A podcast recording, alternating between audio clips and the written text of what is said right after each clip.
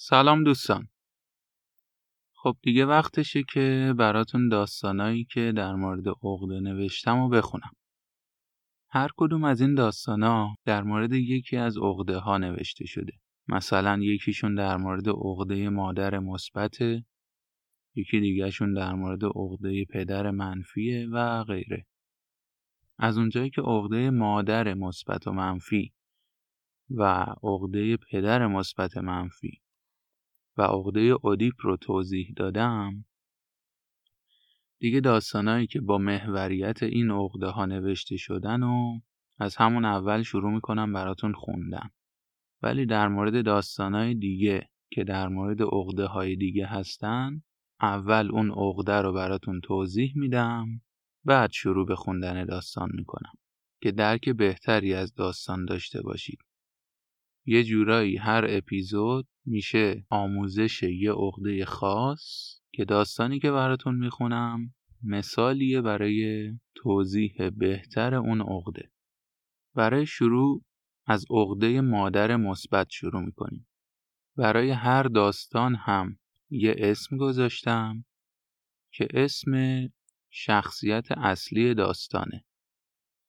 مثلا این داستان اسمش هست رامبود اسامی هیچ ارتباطی هم با مفاهیمی که درون داستان وجود داره ندارن و همینطور رندوم من یه لیست اسم تهیه کرده بودم از توی اون لیست. اسما رو انتخاب می‌کردم برای هر داستان. خب بریم سراغ رامبود انگار از دماغ فیل افتاده بود. خودش را مرکز جهان می‌دانست. پادشاهی ازلی و ابدی که همگان باید در خدمت او می بودند و اوامرش را اجرا می کردند. کوچکترین نافرمانی را بر نمی تابید و به آن با برخوردی سخت و خشن پاسخ می‌داد. کسی جز خودش را قبول نداشت و در مورد هر موضوعی نظرات شخصی خودش را بیان می کرد. به نظر خودش بینقص بود و هیچ اعتراض و انتقادی را نمیپذیرفت. با این همه نه تخصصی داشت و نه تا به حال کار مفیدی انجام داده بود. دانشگاه را که نیمه کاره رها کرده بود. به خدمت سربازی و کار هم که اصلا فکر نمی کرد. عصرها تا آخر شب با دوستان پسر و دخترش بیرون بود و یا در اندرزگو دور دور می کردند و یا گوشه مشغول نوشیدن الکل و استعمال مواد مخدر بودند و یا با دخترها در رخت خواب بود. شبها تا صبح هم فیلم و سریال می‌دید و بازی های کامپیوتری می‌کرد و صبح تا ظهر هم میخوابید. کافی بود وقت خواب او کسی سر و صدا کند. زمین و زمان را به هم میریخت و هرچه از دهانش در میآمد می‌گفت. مادرش که مانند کلفت مرتب مشغول سرویس دادن به او بود و پدرش هم مانند نوکر برایش کار می‌کرد و پول در میآورد.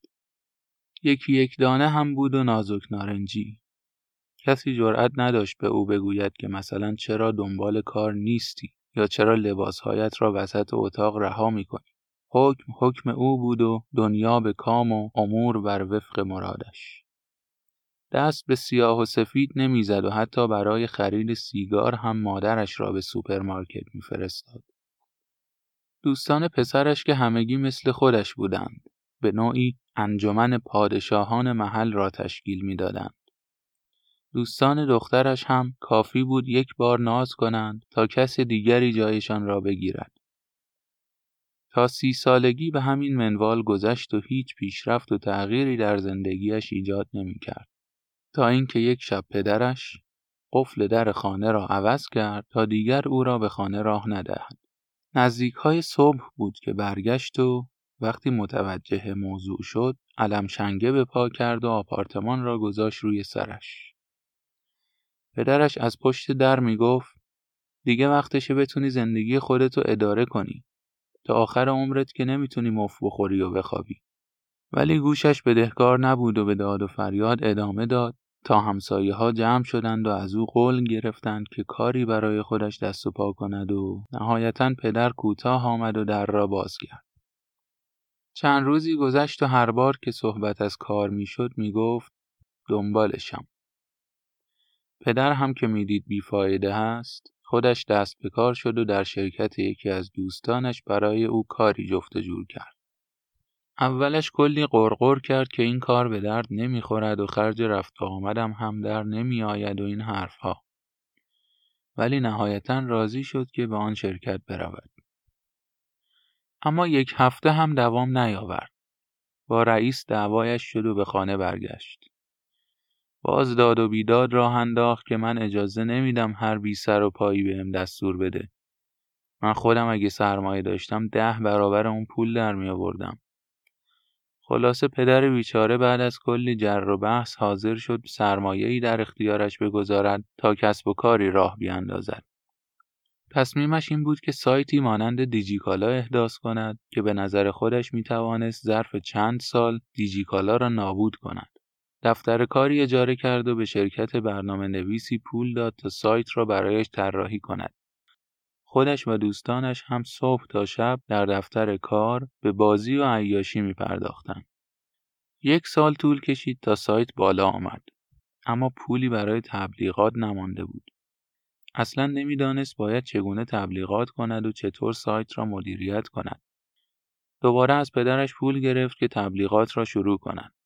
یک سال دیگر هم گذشت و هیچ فایده ای نداشت. چرا که بیشتر از پولی که به تبلیغات اختصاص داده بود برای خوشگذرانی های خودش و دوستانش خرج می‌کرد. سال سوم باز هم درخواست پول کرد ولی با مخالفت پدر مواجه شد. چند روز بعد دوباره قفل در عوض شد و هرچه داد و بیداد کرد و همسایه ها وساطت کردند در باز نشد. مدتی را در دفتر کارش میخوابید تا اینکه جیبش خالی شد. اجاره هایش عقب افتاد. حتی برای گذران زندگیش هم پولی نمانده بود. سایت هم که درآمدی نداشت و دوستان مفت خورتر از خودش هم پولی نداشتند تا به او قرض بدهند. نهایتا مجبور شد اجاره های عقب افتاده را از پول پیش کم کند و وسایل را بفروشد و قید سایت را بزند و برای مدتی در هتل ساکن شود. اما چند ماه بعد باز هم کفگیرش ته دیگ خورد و مجددا در به خانه پدرش سبز شد. بیجایی و بیپولی را می توانست تحمل کند. ولی درد خماری را نه. حالش بد شده بود. ساعتی رفت که پدرش خانه نباشد. از پشت در به مادرش گفت که حالش خوب نیست و برای دوا و درمان به پول نیاز دارد. مادر در را که باز کرد با دیدن او متوجه شد منظورش از دوا و درمان چیست. برایش غذا آورد و کمی پول به او داد و گفت تا پدرت نیامده برو و تا ترک نکرده ای این طرفها پیدایت نشود. او هم رفت و دیگر هیچ وقت پیدایش نشد.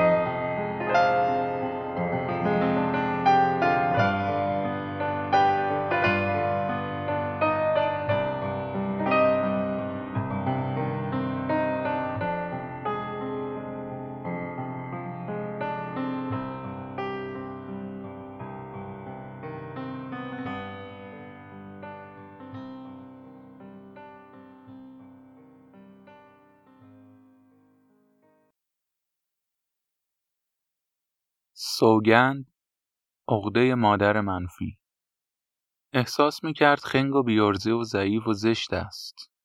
مرتب از مادرش سرکوفت میشنید و تحقیر می‌شد. ولی همه تلاشهایش برای تغییر و پیشرفت بی نتیجه میماند. مادرش زنی مقتدر بود و رئیس خانه. حتی پدرش هم روی حرف او حرف نمی‌زد و هیچگاه با تصمیماتش مخالفت نمی‌کرد. بسیار سختگیر بود و رفتار تندی با فرزندانش داشت.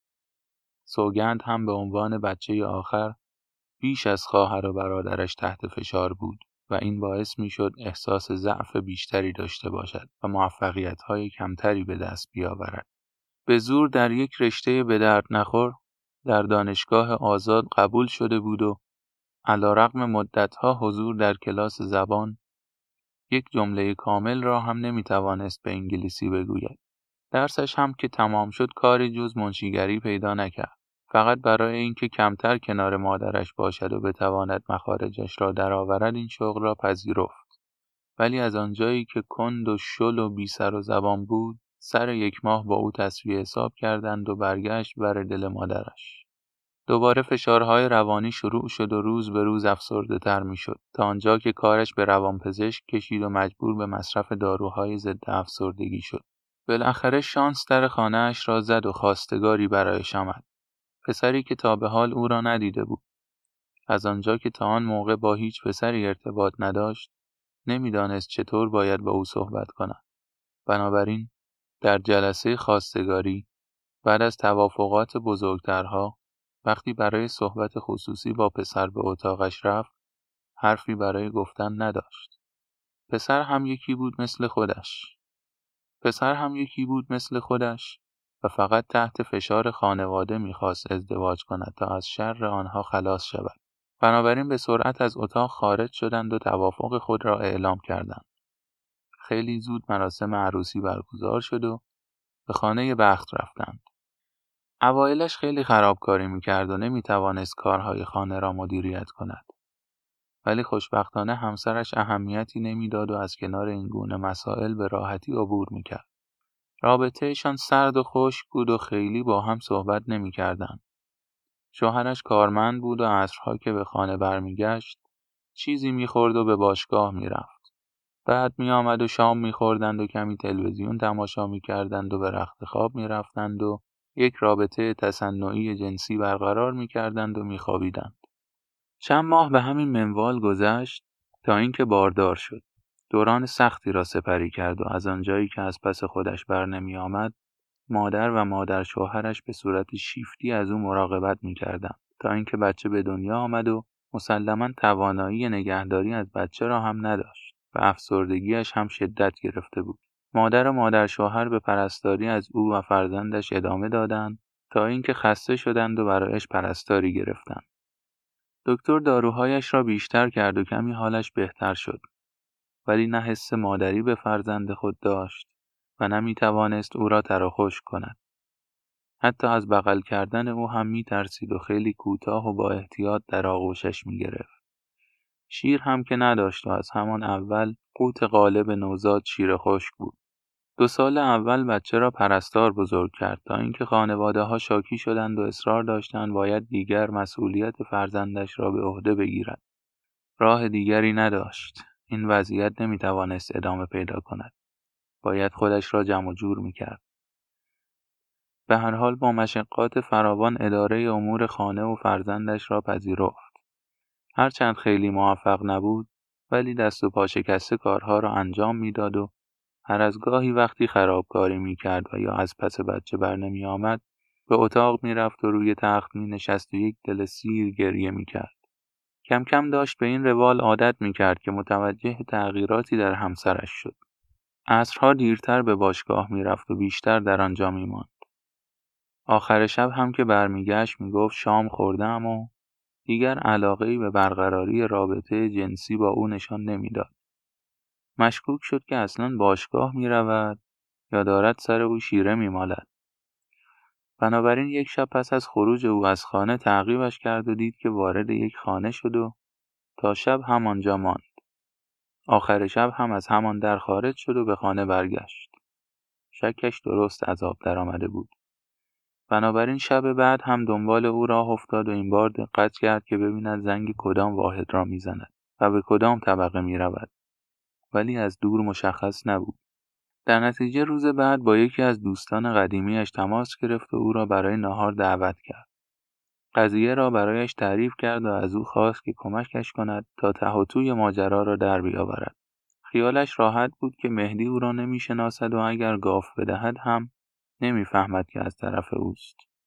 دوست قدیمی هم از روی دلسوزی پذیرفت و همان شب همان شب کاراگاه بازیش را شروع کرد.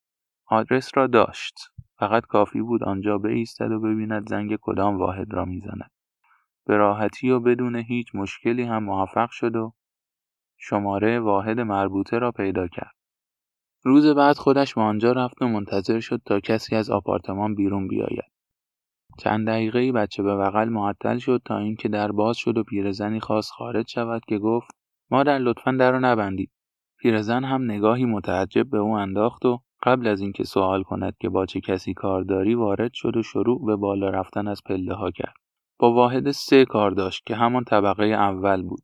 پشت در ایستاد. نفس عمیقی کشید و زنگ در را زد. چند لحظه بعد دختر جوانی که کمی لات به نظر می رسید در را باز کرد و گفت بله. سلام. سلام. تو دوست مهدی هستی؟ شما؟ من زنشم.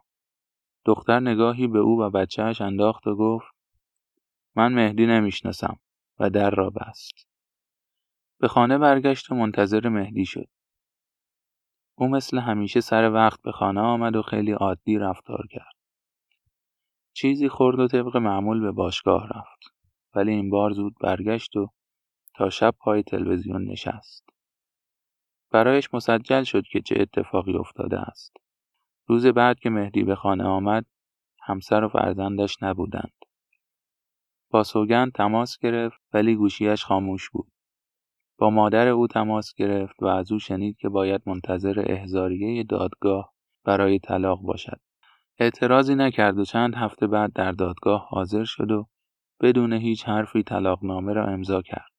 سوگن مدتی در خانه مادرش ماند ولی خیلی دوام نیاورد.